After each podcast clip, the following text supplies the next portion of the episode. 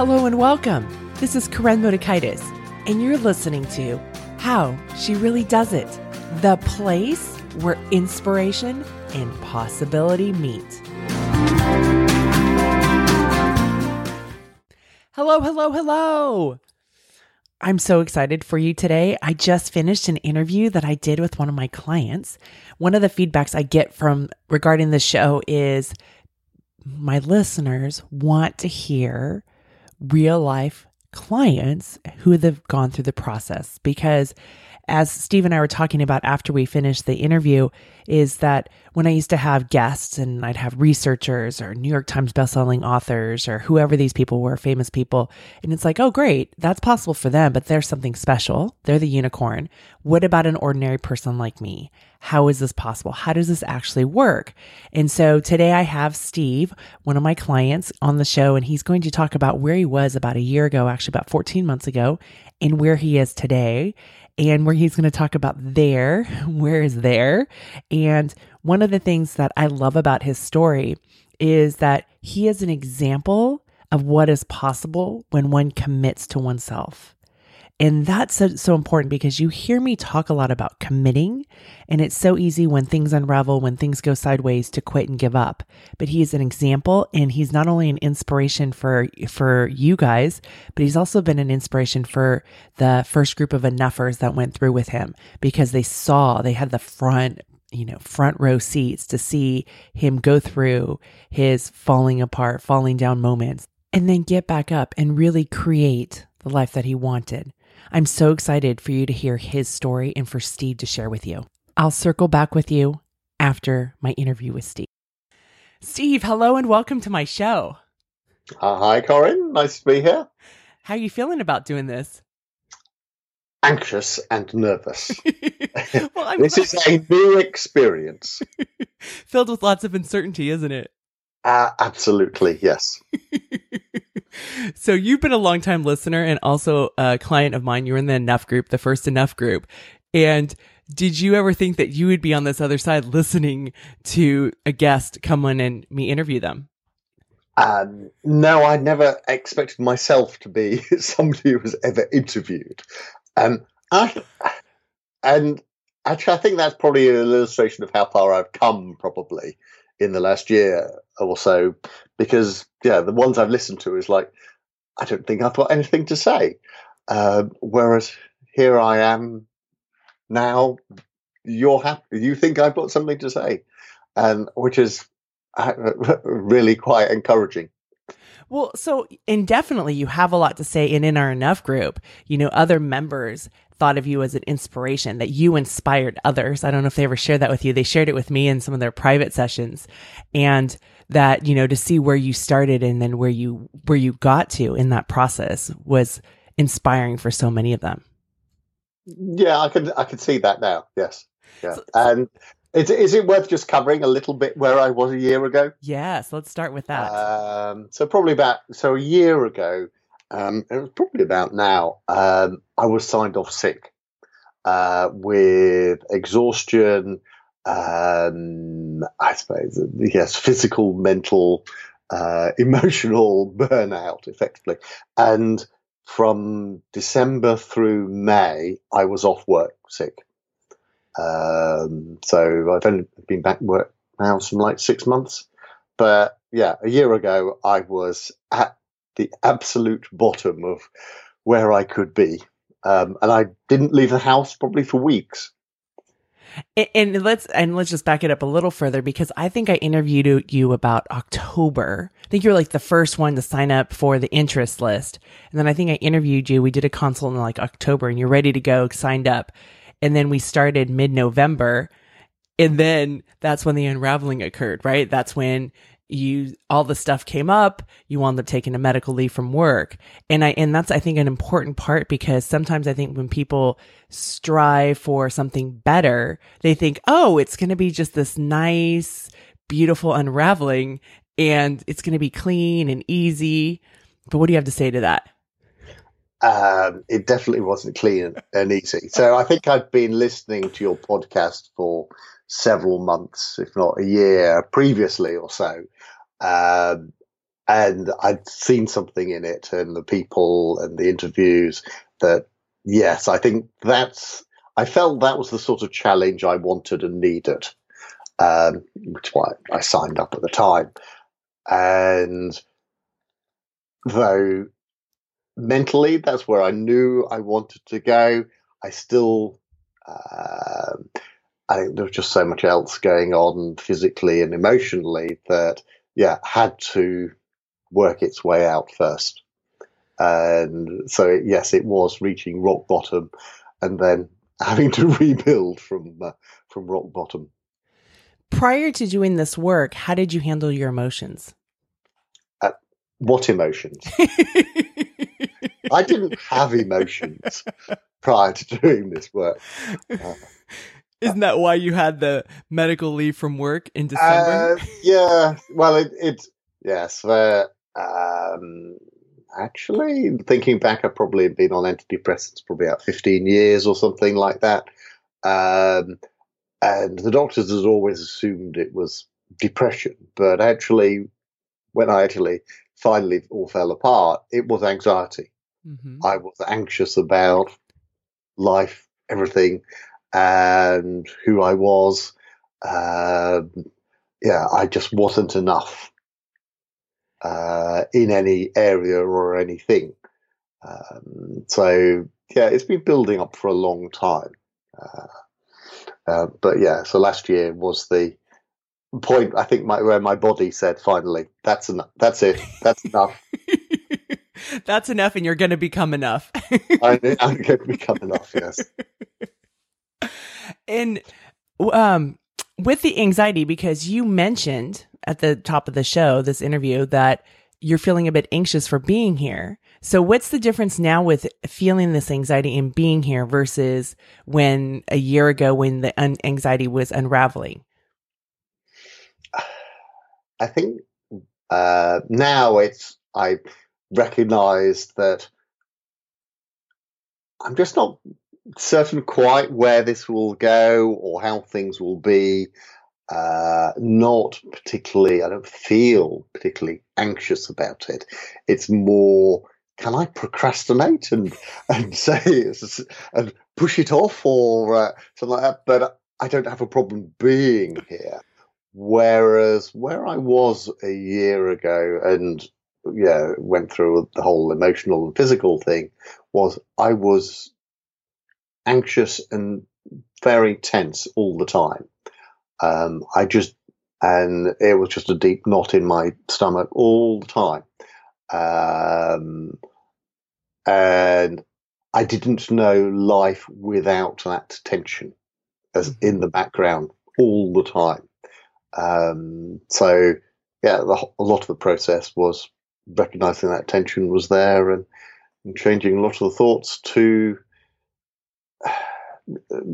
get to a point where um, actually I now feel that the anxiety and the tension come and go depending what I'm doing or, or thinking or um, at any point in time. But a year ago, I had very little awareness. It was there. Would you have said yes to the interview a year ago? Oh no, no, no, no. um, so it maybe in one way I might have done because my way of dealing thing with things is very much to I've got to prove myself. Mm-hmm. So yeah, if you had said, "Oh, oh I'd like to interview you a year ago," uh, it would be more like, "I'll do it because it's a challenge. I can do it." Um, whereas but I wouldn't have anything to say mm-hmm. uh, or anything meaningful to say. Whereas a year later, then I've gone through the experience. I know what it's now like to to get to the bottom and then have to work your way back up again. So I think about you. Was, I think it was about January, and we were doing the mindset practice quite a bit. And I remember your response to me was, "Corinne, I can't deal with my feelings." Right? So the great thing about you is you never gave up no matter how bad it got. You kept coming and sh- you showed up to our group. you may not have participated, but you were there. Yeah. Right. Yeah. And and that uh, that commitment is so important for the listeners out there. Is that when you really want something, commit to it, and maybe you know you you participate quite a bit, quite often in in, in the group calls, and you you're one that does their work and you practice and you in, implement it into your life. But it's okay that sometimes showing up is the best effort of what you can do. Yeah, I'd agree with that. Yes, and I, I suppose part of, I suppose there's there's a bit of me that is actually, I want to challenge where I am. I want to, I suppose, improve, and I think that's both been a negative thing as that it's driven me to the edge of exhaustion. Um, but on the other hand, there's also a actually a, desire things can be better um, and things can move forward. Um, so, yes, I think I was very committed to getting well again and getting back into work, um, back into relationships, and to, to get my health back. Okay, so it's now December 2018, right? The group, we finished the group. Where are you emotionally now? Where am I emotionally now? um, it depends who you talk to, actually. Um, No, I want your opinion. uh, where am I emotionally now? I, I, I'm not there. Um, I'm getting. I'm on a journey to understanding how I feel and how I react to things, um, and I think also to react to things and circumstances in a more measured way. Um, so, yes, um, as more as an emotional adult. I think that's a phrase you've used quite a lot. Mhm. That actually, even four or five months ago, I was still very tense and um, very much felt reactive to things. Um, and still probably a fair amount of background tension. Whereas now I can see it come and go um, much more and actually more choose how I want to respond to things. Um, not in all circumstances, but yeah, a lot of the time now. So is the there that you're speaking to, is that the same there of what you thought of in December of 2017? Um, no, no, I, I don't think it probably is the same there. Uh, okay, I've um, I think a couple of years ago I'd read the, gone through all read through all the emotional intelligence. Uh, and was it Daniel Goleman Mhm. uh, that wrote that? And it was like, I think I must have done his test, and it was like, goodness me, I'm like off the bottom of this chart. Um, and I think I'd redone it sometime earlier this year, and I'd moved along quite a long way. I just I don't know if I want to do it again because actually, is there a there? Um, I don't know if there, I don't think there is. It's a it's been it's more I think getting becoming more comfortable with the feelings that you have and accepting them. Um, I don't think there was ever a, a there to get to. Um, a year ago, I don't think I quite even knew there was where to go to. Mhm. And I think that's that's part of the experience, probably of the Enough course, is that slow reveal of almost different concepts of of like the emotional adult and um, and actually yes feelings are as a result of thoughts um, and it's it's yes I think I've heard these things before but it was it's probably been the slow reveal and the working at it that the first time you hear it, it's like wow goodness me oh I could be an emotional adult Um, screw it up then for weeks and months. Um, but then eventually come back and think, well, actually, that makes sense. And I think it's more starting to then see um, that there are different ways of being, different modes of being, and and actually, it's not all. Uh, life is not all in that bucket of vulnerability and um, uncertainty. The um the the mindset stuff that we worked on and, and you've done a really good job of really getting in it. Wouldn't you say it's in your bones? Not that you do it perfectly. We don't, cause we don't live in perfection, right? Cause that's the birthplace of shame, but that you really understand how the thoughts create our feelings and have a better understanding of being able to identify what those feelings are. Yeah, I have much better now. A, a year, I, um, it's to some extent, it's taken a year. It has taken a year, mm-hmm. Um, because it started off as very cognitive in my head knowledge, mm-hmm. and it's taken quite a while to go from that. I know it to I feel it, and I'd probably say for me, as somebody who's probably mainly in his head all the time, um, then yes, I pride myself on my intellectual ability, and that that's how I run my life and my career. Mm-hmm. Um, is is based on the knowledge that I know and the problems I can solve. Um, but everything's been in my head, and actually trying to move, going from knowing things to actually experiencing them and feeling them probably didn't start until probably at least six months in. And I would probably say it's the last six months it's more or less gone from I know it to actually, uh, you know, the term using in your bones, then yes, it, it feels like it much more is in my bones now. But it's taken taken quite some time. Well, and that's so important. And that's why the Enough group is for a year, right? Because sometimes people go, Really? I'm going to be with you for a year. But it's that time. It's intellectually, you're highly intelligent. My clients are highly intelligent overachievers. They could cram this stuff in, you know, in a matter of weeks, but they would know it and it really wouldn't work. And then they move on to something else.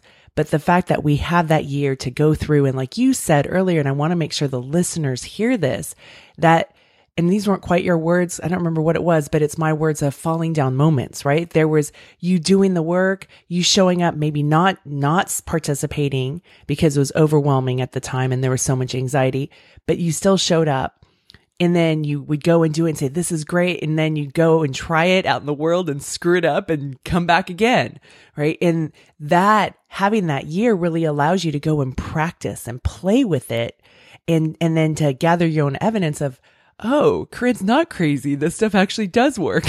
it, it, does work. It, it, and it's a process. It, and I think that's the important thing. It's a process. Uh, um, and actually, I think that th- the year is a helpful concept in terms of committing to something. And I've seen quite a, a number of counselors and therapists uh, some better than others. Um, but I think a lot of it, um, I wanted to be challenged. I knew there were changes I wanted to make, and I want, uh, to some degree, I wanted my thoughts, my the way I look at things challenged, so that I could see, to some degree, see what was going on um, and then actually having been challenged, then choose to do something different. And so, and that's really what's been helpful probably over the last year. And I, I, I think back to some of the other interviews where other people have said, Corinne, you ask good questions. and in the last few weeks, I found myself saying that lots of times. Corinne, you ask good questions. Um, because, and I yeah, we had our um, our next group. Oh, what? Um, yes, our evolve group um, mm-hmm. last night, and it was interesting to see you asking good questions of other people. Is somebody would say something, uh, one of the people would say something, and you would say, "Do you really? Is is is that really correct or really true?" And you could see the divergence, and then we had the discussion between, well, it's the values that we aspire to and actually our action and actually what's the reality of our actions mm-hmm. and it's getting that clarity between the well what do i aspire to and the values that i aspire to and the actually this is what i allow myself to do mm-hmm. um, and actually there's a disparity mm-hmm. uh, and you're very good at pointing out the difference between between okay, we I'd like to be like this, and actually, this is what I'm doing, um, and in a very nice way. But it, but it, it was just interesting to see it happen to some to one of the other people in the group, and it was like you ask the question, and then it, then it's the cogs whirring. Yes, I think I agree. All right. Yes. Yes. I just have to. Okay. I'll have to accept that. Yes. I'm in shame now. I've blown it. Okay, yes, you're right. Okay, now I now we can move on. But uh, what a great place to be in shame, right? Because we all know that there's love, compassion, there's tons of support, and there's so much, everybody is able to identify with each other, right? The circumstances may be a bit different, but so often in our group calls, it will be like, oh my gosh, what so and so was being coached on, what that person said I could totally relate to it in a very different manner, right? But it, so if somebody's talking about maybe their health and maybe somebody else's, it's not a health issue for them, but there's something underneath it. It's that feeling state that they can identify with and they can see how they get clarity and insight into them. Because until you have that clarity, until you have that awareness, you don't know what problem you're trying to solve. No, no, you, you true. And there, there are several calls we've had where people have talked about things, uh, and it's like, oh, oh, they, oh, that they have a problem, they have a challenge or problem with with that. It's like, yeah, identify with that, uh, but you don't necessarily see it in yourself until you see it in somebody else. Mm-hmm.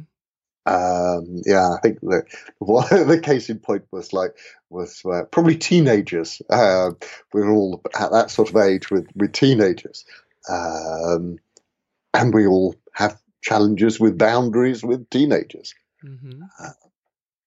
Uh, yeah, so that that's all. I think the the group construct has been very helpful in that respect because in almost in some ways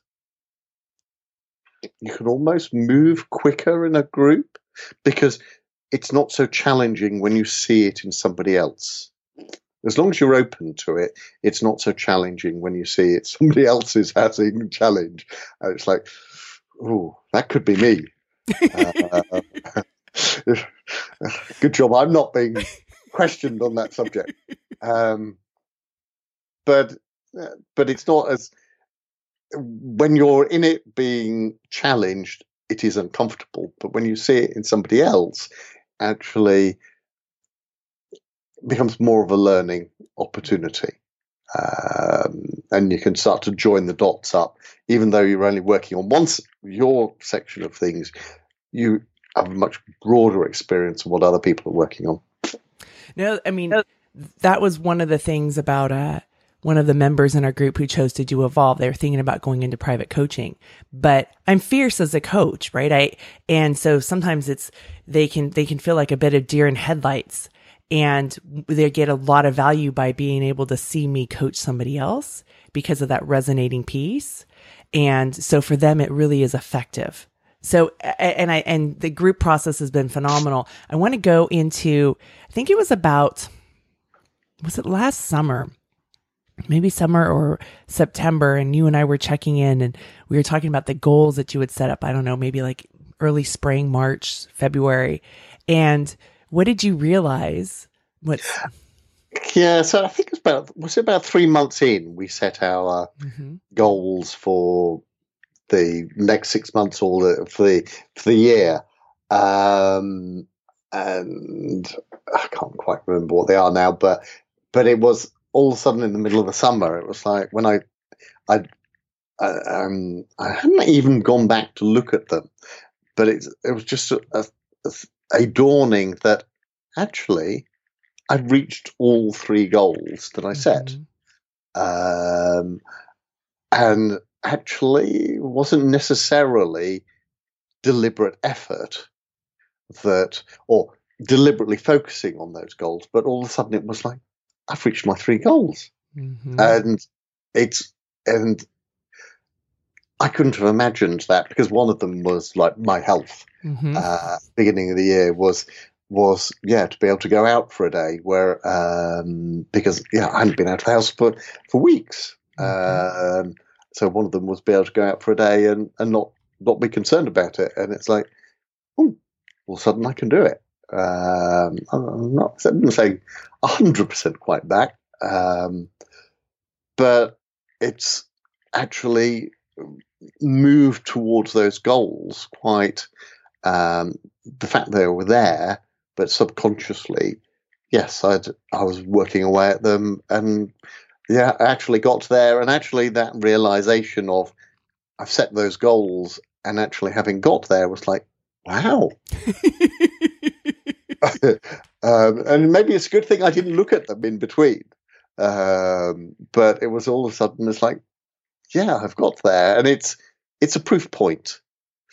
It's a it, actually it's a proof point that I know I can change how I deal with life mm-hmm.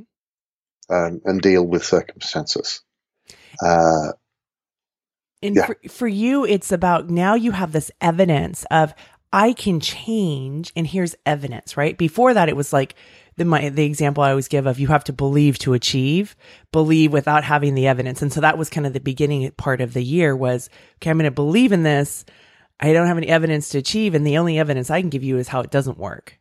Right. And that's mm. what we typically go to. And so evidence can be kind of a dangerous thing because we can look at the past of what didn't work instead of who it is that we're creating in the future. So now you're like, Hey, I have evidence of how I can change. And that's what everybody's afraid of. They don't believe they can change because they look at all of the evidence that's been mounting over the years of how, of how they haven't changed. Yeah, and I, I think it's even more fundamental than that. Is actually almost until this point, I didn't know I could change. What am I, 54 now? Something like that. uh, and actually, I had no.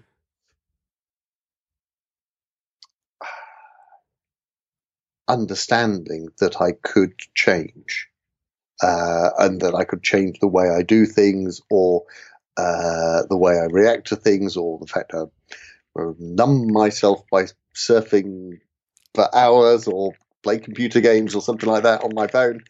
Um, but I didn't have a realization that I that it was possible to change. Um, and I think it's just going through the process as much as anything is committing to an outcome. That's where I want to be. I'm not entirely certain I'll get there, but but actually it was that your encouragement of well, where do you want to be in six months' time? Not not something outlandish, but something reasonable. Mm-hmm. Where do you want to be in in six months' time? Um, and actually yes, I think looking back now, it's created that evidence that actually says, yeah, okay, I can, yes, I can manage my mind better, and but there's more I can do, and I know there's more uh, I can work on, um, and maybe that also comes back into this the idea of Brené Brown and the arenas. Mm-hmm. Is that yes, I can, I know I can do it in one arena uh, yeah, can I move that to other places now? Mm-hmm. Well, when you think about a, a, a, baby that's that's growing and evolving, right? At first, they're just so excited to pick up, you know, the piece of food with their and and be able to eat it themselves, and they're happy to sit, and then they're happy to stand, right? And and or and they're crawling, but it's they don't even know what's in front of them until they get to a certain point and they start to realize like I can do this. And that's where even though we're emotional adults, it's like as we evolve, we get to this next level and we go, holy moly. And that's why the there changes because you get to someplace else and you're like, this is so amazing. And then now you can see so many more opportunities of stuff that you want to work on or go towards. Right. And it can be fun because you're like, Oh, it's really simple. I commit to it. I commit to the best case scenario. I manage my mindset. I manage risk. Right and and I keep practicing. And if you do those things, you will eventually get to that there. And then when you get to that there, the there will then change again. Yes. It's it's probably a good thing we don't know what's over the horizon because otherwise it's like how far is there to go? I don't know, but it's not. It's it, it's about a journey and it's yeah, it's about how we deal. It's very much for me now how I deal with things, mm-hmm. um, and it's it, it, it. I think it's interesting for me to observe now as some of the circumstances that come up that in the past have caused me difficulty. It's like now it's like, oh, I dealt with that very differently, um, and that yes, it didn't have the same. I didn't have the same level of reaction to something that I had previously. Um, would I prefer to be in a, a different place that I don't react to it at all? Yes, but having said that, I now have an awareness of, oh, I reacted to that better than I have done in the past. But but also that in that sort of level of awareness of how I behaved in that situation and which actually then says, okay, you can move further. Mm-hmm. That actually there are there's still ways I'd like to to handle things differently. Yes. So how uh, how has it been about other people's energy, right? Their emotional energy and um, dealing with that. Oh gosh, other people and their emotional energy. Um, having grown up in a household where um, there were no emotions, then actually dealing pe- with other people's emotions and their emotional energy has been difficult all my life. Um, and and I have to say I've always run away from situations where I think it's going to get emotional. Um, and or where people start to display a lot of emotion, I'm uncomfortable, um, and I'll withdraw. And but uh, yeah, and, and, but within our family, that's become very much of an issue as well. Um, with because I suppose yes, my wife has multiple sclerosis, um, which is something we've talked about occasionally, and which causes her a lot of challenges. Um, it also causes me a lot of challenges because of where I am in, I suppose, uh, yeah, of not wanting, yeah, of, yes, not feeling good enough in that sort of space. Um, yeah, not feeling I could help or or actually feeling that I don't want to help, um, that I don't want her to be dependent, or I don't want to be in a place where somebody's depending on me. Um, so yes, there's been a lot of emotion that comes up around that for I suppose years that we've been treading around lots of issues. Um, and if any of them ever came up, um, yes, it was yeah, a, a, shit show at the time. Um, and I described them more as landmines. It was like mm-hmm. just waiting for a landmine to go off. Mm-hmm. Um, and I think it's probably still in that like in in that in the last year of the first six months, I was still waiting for landmines to go off, but now I think I can see moved a lot further that actually if something emotional comes up then it's like okay i can be compassionate um, i can be compassionate to myself that actually this is difficult i don't like it but also compassionate for for somebody else that actually actually this has exploded because actually there's a lot of pain here um, and they're in pain um, and so actually getting that sort of grasp around compassion um, yeah it's another it's another phrase you use that uh, quite often that um, uh, what is it? Um, compassion is a motivator for change. Mm-hmm.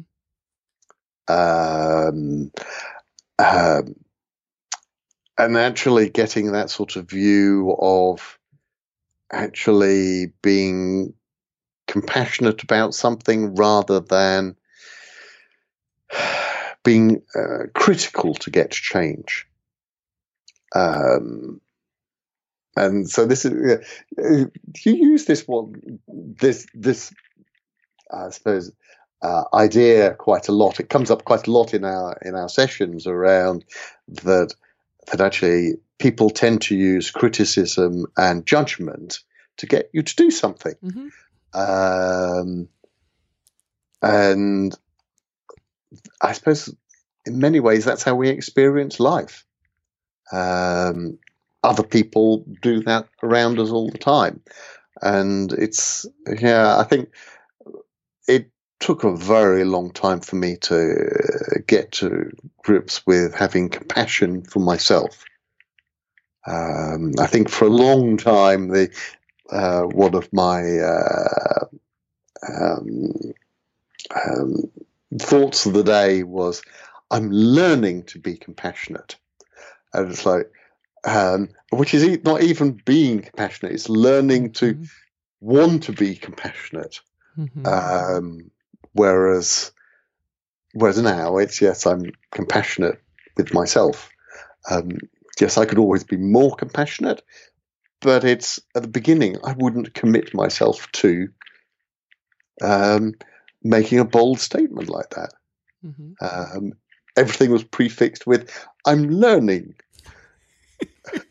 uh, Well, because that was more believable, right? Because most often we think that we need to beat ourselves up and be critical. But when we do that in our mindset practice, we realize it usually triggers shame inside of us. When we, Yeah. you know, tell ourselves, what's wrong with me? Why don't I want to do this? Well, we're feeling shame and then we can't explore and take po- po- positive actions. Instead, what you're doing is hiding away, disconnecting, right? Numbing with the news feeds of what's going on in America or whatever, right? and I used to do a lot of that. yes. Actually, a lot of it you know, it's got better since the midterm elections. So, but instead, when we can be compassionate and go, oh, you know, what can I learn from this? Or, wow, that person's experiencing a lot of pain and I have my own struggles too. And how can we move through this together? You know, because we both love each other and care about each other and, and work through this. Or there's also been times of like, okay, she's really upset and that's okay. And we're fine. You know, we, we don't have to worry about the things that she's worried about because we're okay. Right. Yeah, and it's it's and this is like in the last six months is is that sort of separating from somebody else's pain is that um is yeah it was yes I always used to feel very triggered by at least uh, other people's pain and um very much identify with them um, or be pulled into to where they were from an emotional perspective. And actually yeah i'll probably say in the last six months then it's it's creating you know getting some level of separation from that of of i'm okay where i am and not being getting attached to or triggered by their Mhm. what, what's going on for them. Do, have you noticed by you staying grounded in your own energy, your own emotional state, not reacting to their emotions, right? Which is hard. And and I struggle. I know the stuff in my bones, and I can struggle with my family because I think our families they know all the buttons to push. But I also know that when I can get myself grounded, how my energy can affect other people. So when your wife or family members may be in their own shame storm and you can stay compassionate, do you see a ripple effect? Oh, yeah, completely. Yeah. Um, I think before it was like something, landmine went off or something, uh, something was triggered, then I couldn't stay in the situation to deal with it. Mm-hmm. Um, whereas now it's much more okay. Um, it's happened. Okay. Um, is it important? No. Um, yeah. And, and actually then correspond with the person as to, well, yeah, do you really believe what you've just said or that, that actually what it means? Um, yes, we're having a lot of that um, with uh, one of our teenagers and exams at the moment. Uh, yes, there was a bit. There was a. Yes, he was using an unfortunate phrase: "Is if I don't do this, you'll kill me." and it was, it was like, um, "Do you think we'll really kill you?" Um, and actually, you could start to see the no, no, I don't think you would kill me. Uh, it's yes, it's it, it's being in a place to almost challenge that that default response. Mm-hmm. That that conditioned response of, oh, this is what I'm going to say. When really you're not going to kill him when you love him, and two, you're not willing to go to jail. Absolutely. Uh, uh, there could be yes, it, well, and then you, you you devolve into the well, you make it into humor. It's like, well, what method would you prefer to be killed by? um, and you could start to break. Uh, yeah, you you can turn it into humor. Uh, you've got to know when to, to turn it into humor, but uh, um, yeah, they, they, yes, they do respond, and I, that that way, and I'm, yeah, you've you've had several stories along the same sort of line. The joys of teenagers, the joys. So, Steve, I want to go into this point because it's really important. So often in our society, we think like, oh, if I'm unhappy, if things aren't working, I need to change my circumstance. I need to leave my job. I need to leave my marriage. I need to, you know, just change things. So for you on the outside, your circumstances, did anything, did you leave anything? Did anything change? Mm, no, I don't think anything. I don't think anything has changed. Um, At, at the same job, I married. still have the same job. Uh, married. Um, yes, the only thing that's changed is me. Mhm. Um, uh, but having, yes, I suppose having, I do recall quite a few times over the six months of being off sick of being somewhat anxious of about work. Of will they still want me? Um, and yes, can I really be off sick for this long and still go back to work? Um, and it was quite reassuring. I suppose more as the time went on, it was like, yeah, okay, yes, they do want me. Um, yes, okay, they're quite happy to have me back. Um, and it, it was, I suppose, a, a growing realization of, yes, I suppose my own value and in that. and actually, yes, the circumstances haven't really changed. Um, if anything has changed, it's it's actually because I'm calmer and make things, and I suppose actually probably as much in the household of I I'm now much more of a moderating influence. Mm. Um, whereas I think before, a year ago it was I didn't feel emotionally able to deal with a lot of the things that were going on. Um, I felt, and actually, I felt quite um, put upon that I'm going to have to develop a lot emotionally to cope with the circumstances. So things like the MS and teenagers and things like that. Uh, that I'm going to have to evolve a lot, quite a long way to handle these things.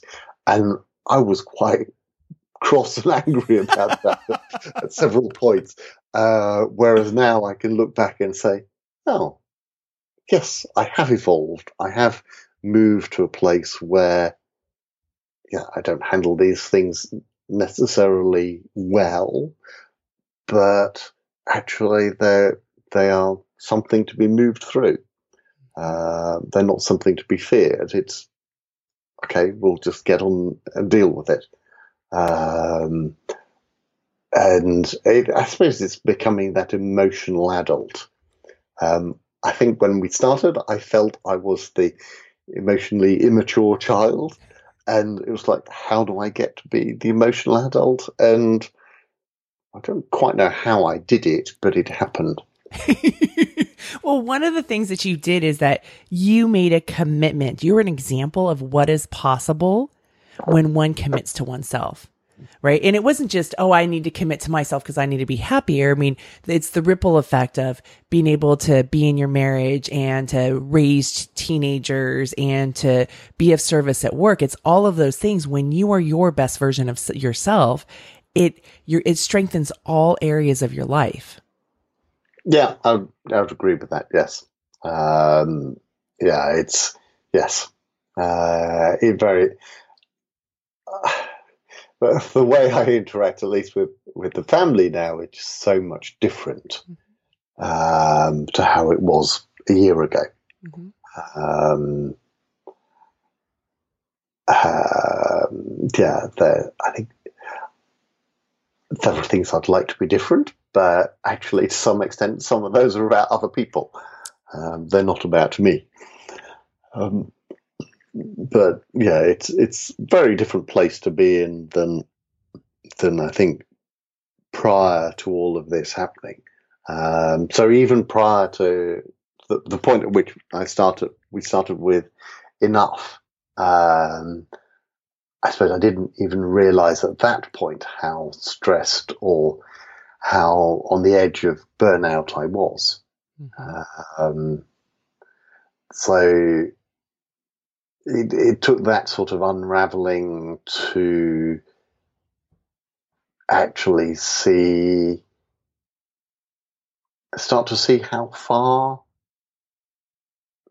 Uh, I don't really want to use the term how far to go, but actually what where I almost had to unravel to see where where I wanted to get to. Mm-hmm.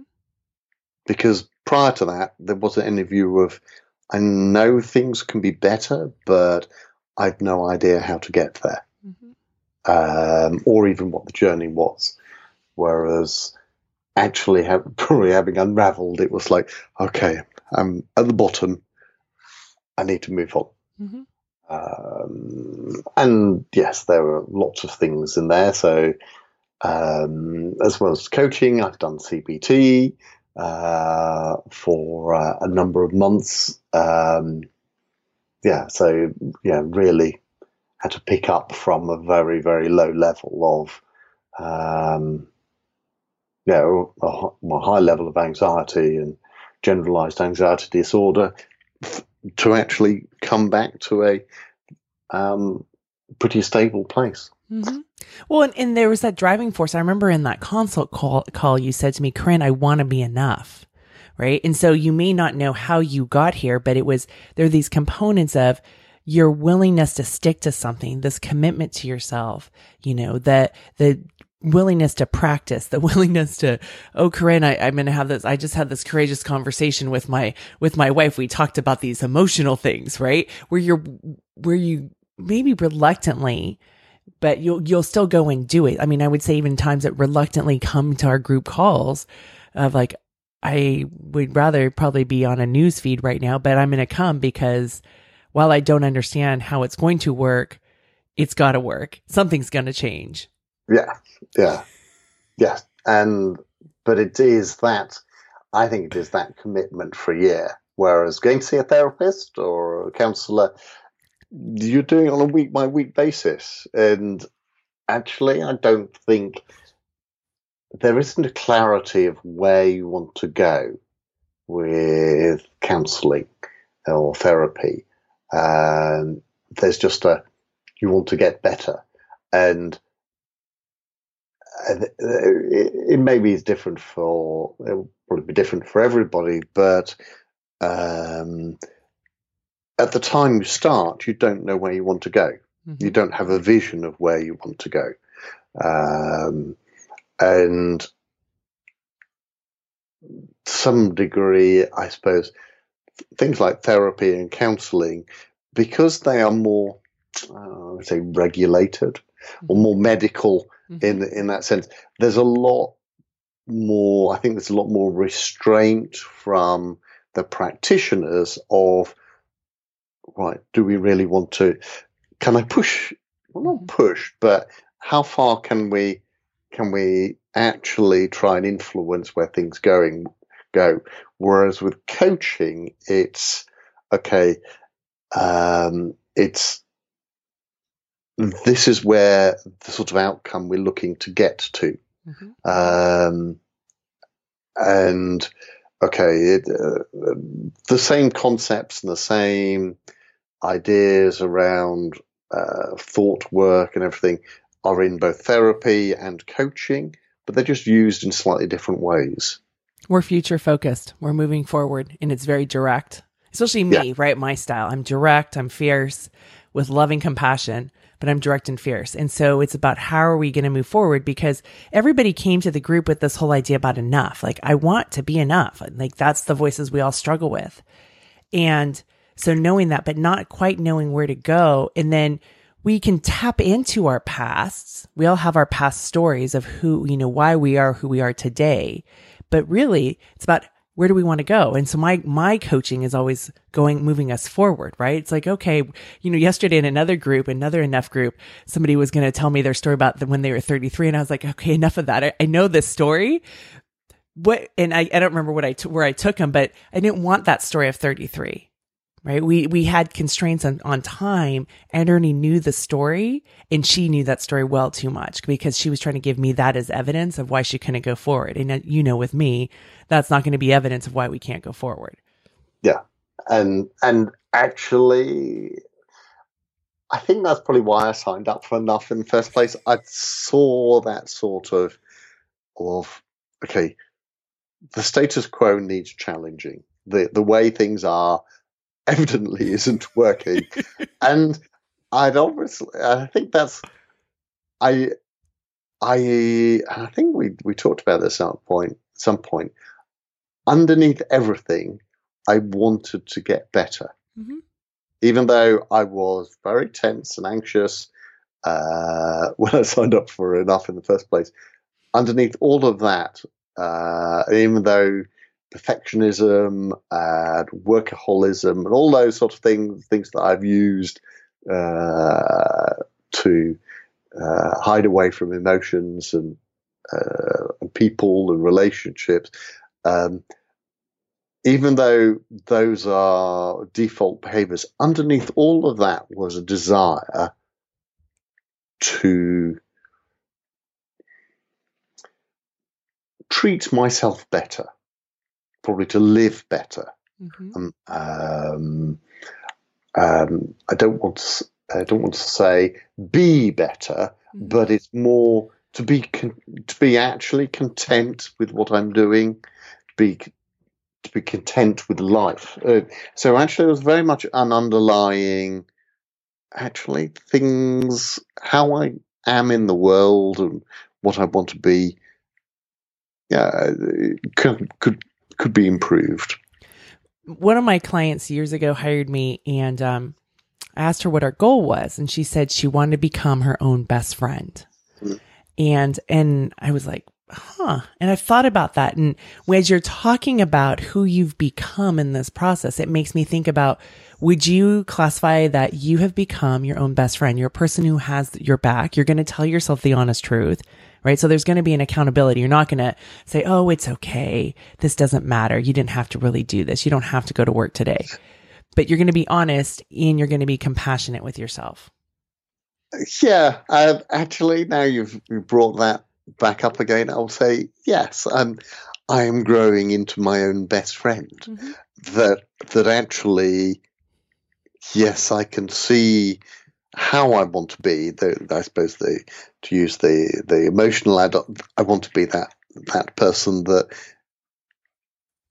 um, is present, is actually serving others, um, that enjoys what they're doing and actually handles life as it comes around them.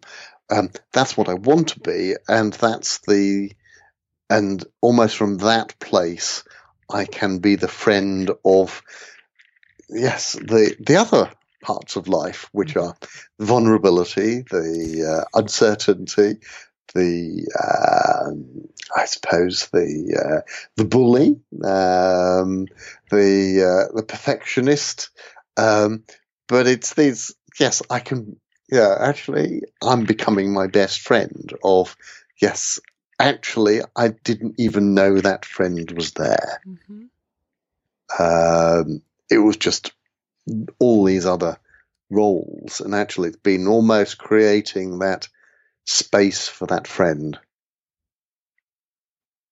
Because when you're your own best friend, what's the quality of the relationships in your life? So you you meaning so when you can be between myself own, and myself, or no, myself and other people, yourself and other people. When you can be your own best friend, right? Because usually we're our biggest enemy. Yeah, you you. I think it's it's more you don't I don't need to get approval from other people. Mm-hmm. Um, I don't need to be liked in every circumstance. Um, and yes, I don't. Yes, yeah, it's it's about uh, yes, not having to seek approval for what's for uh, yes, or yes, not having to please the other person all the time. Mm-hmm. Uh, not yeah, um, and but I'm staying in my own space, and these are my values and these are my boundaries. Mm-hmm. Uh, and doesn't that allow you to also be able to have courageous conversations or when somebody else is having a situation where you can say, Oh no, this is actually the reality. We're going to be okay. This will be fine. And and so that you can actually, instead of again, isolating and running away from it, you can be the calms because you're your own best friend. You can then be supportive of other people because you have it inside of you. Oh, absolutely. Yeah. Um, because I can now more remain in that situation and I'm, I'm comfortable in that situation, then yes, I suppose I'm holding my own space. Um, but then actually much more able to hold the space for somebody else or hold somebody else's space for them. Um, and actually, this is, I would say, it's only quite a recent sort of thing because it's not many months ago we were talking about boundaries. Mm-hmm. Um, but yeah, there, there, there's almost a series of, of evolutionary steps. um, but it's yeah, it's, it's it's now looking back, I can I can see some of those steps and those stages, and actually, it's like, oh, how do I do this, or uh, or how do I create those boundaries between yes my feelings and somebody else's feelings, and three months six ago, months ago, it was we were discussing the concept of boundaries and holding boundaries and and that's come up on lots of the calls. Mm-hmm. Uh, whereas now it's it's like, yeah, well, I do it. Yeah. uh, um, uh, yeah, I'm not always great at it, but yeah, it's yeah. Well, Steve, I want to thank you so much for coming and sharing about your journey and your process and where you were and where you are and and your there is now moved to a new there and I'm so excited to see what this next year is going to unfold for you. So thank you so much for being a guest and sharing your journey. Yeah, uh, it's been my pleasure. And I've enjoyed the last year. I enjoyed the last year. um, maybe not correct. I've got a lot out of the last year. Uh, uh, um, and I'm looking forward to the next year. There we go. Thank you. I hope Steve's journey, his story inspires you. Years ago, when I used to do interviews on a frequent basis, when this was only an interview show, the intro, and you can go back and hear it, would talk about how this show was the windows of possibilities. If that is possible for them, what is possible for you? So, with this show today of Steve, what he's gone through, the committing to himself, the committing and the allowing of the unraveling and still showing up and saying, Hey, Koren, I can't do any of that mindset stuff. I can't handle any emotions. But he would show up. He didn't quit on himself. And then he would go and do the work. And sometimes he overworked the work we were doing. And I had to put some constraints on that and say, Steve, it's not going to be possible for you to do this work two hours a day, especially when you go back to work. So the constraints that we had in the practice and the commitment, the falling down moments, the messy moments and bringing it and being willing to move through it. So his story is an example of what is possible for all of us. You can change. You can go through your transformation. You can feel so much better without having to change the external circumstances.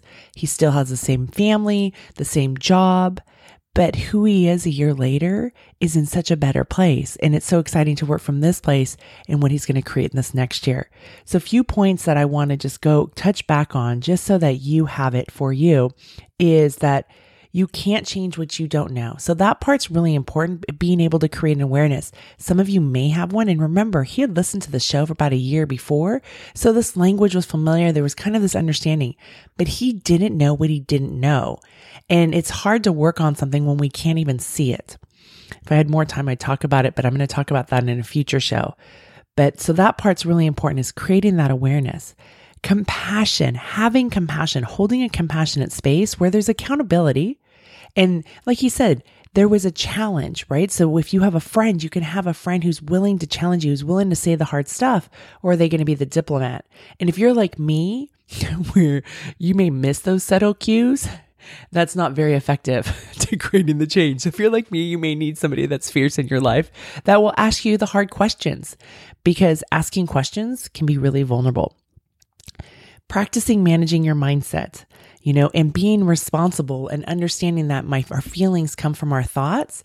And then the beauty of this is is that you don't have to take on other people's feelings. Like they can feel it and it doesn't mean that you have to take it on. That takes a lot of practice and especially around boundaries and stuff. But again, we had a year to practice that and being able to separate yourself from somebody else's pain. So, one of the big things is that it takes practice, being committed to the best case scenario. And in the end, Steve has become his own best friend. And I don't even think he realized it until I asked him that question. You know, and he was able to sit down and process and reflect back through what we were talking about in this interview, as well as we'd been and just at looking back in his mind and saying, Hey, these are components. I am my own best friend. And the reason that's so important and so valuable is that you cannot give what you don't have.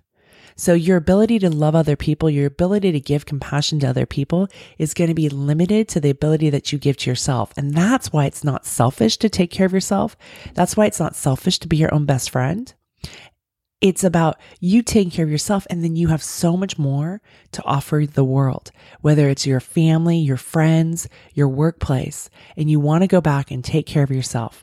If you've enjoyed listening to this podcast, go check out my group enough at www.howshereallydoesit.com forward slash enough. Again, that's howshereallydoesit.com forward slash enough join us over at the Enough group. I have a group that is starting in January of 2019, and I'd love to have you join me and the other people in the Enough group, the Enough-ers, so that you can go through your own transformational experience.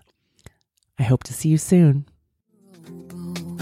On a lake, she is dreaming, she is drifting, never been so